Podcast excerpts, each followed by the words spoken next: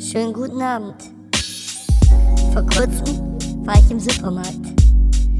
Ich wollte etwas zu essen kaufen. Ich kam von der Arbeit, hatte diesen leichten Hunger, guckte in das Gefrierfach und sah dort skandinavische Frikadellen. Tiefkühlware. Ich kaufte sie ein. Ich biss in die Frikadelle und musste feststellen, sie schmeckte genauso wie alle anderen Paket abgepackten Scheißfrikadellen, wie man sie an Tankstellen bekommt oder an so manchen Kiosk im Kühlregal. Im Großen und Ganzen, diese Frikadelle schmeckte künstlich, sie schmeckte scheiße. Richtig scheiße, ne? So.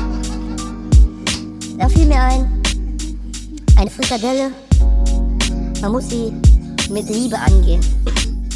Die Rezepte sorgfältig aussuchen, die Zwiebeln klein schneiden und die Liebe in die Frikadelle stecken, die sie verdient.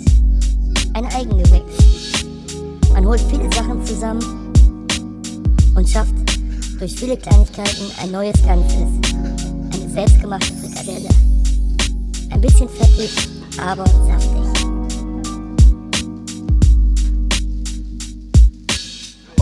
Realität macht mich abstrakt und zynisch. Surrealisten schließen ihre Augen und fühlen mich. Ein ganzes Land, zugekotzt mit Verstand. Ich gebe Edward Norton meine Hand und schlag rote Flecken in die Wand.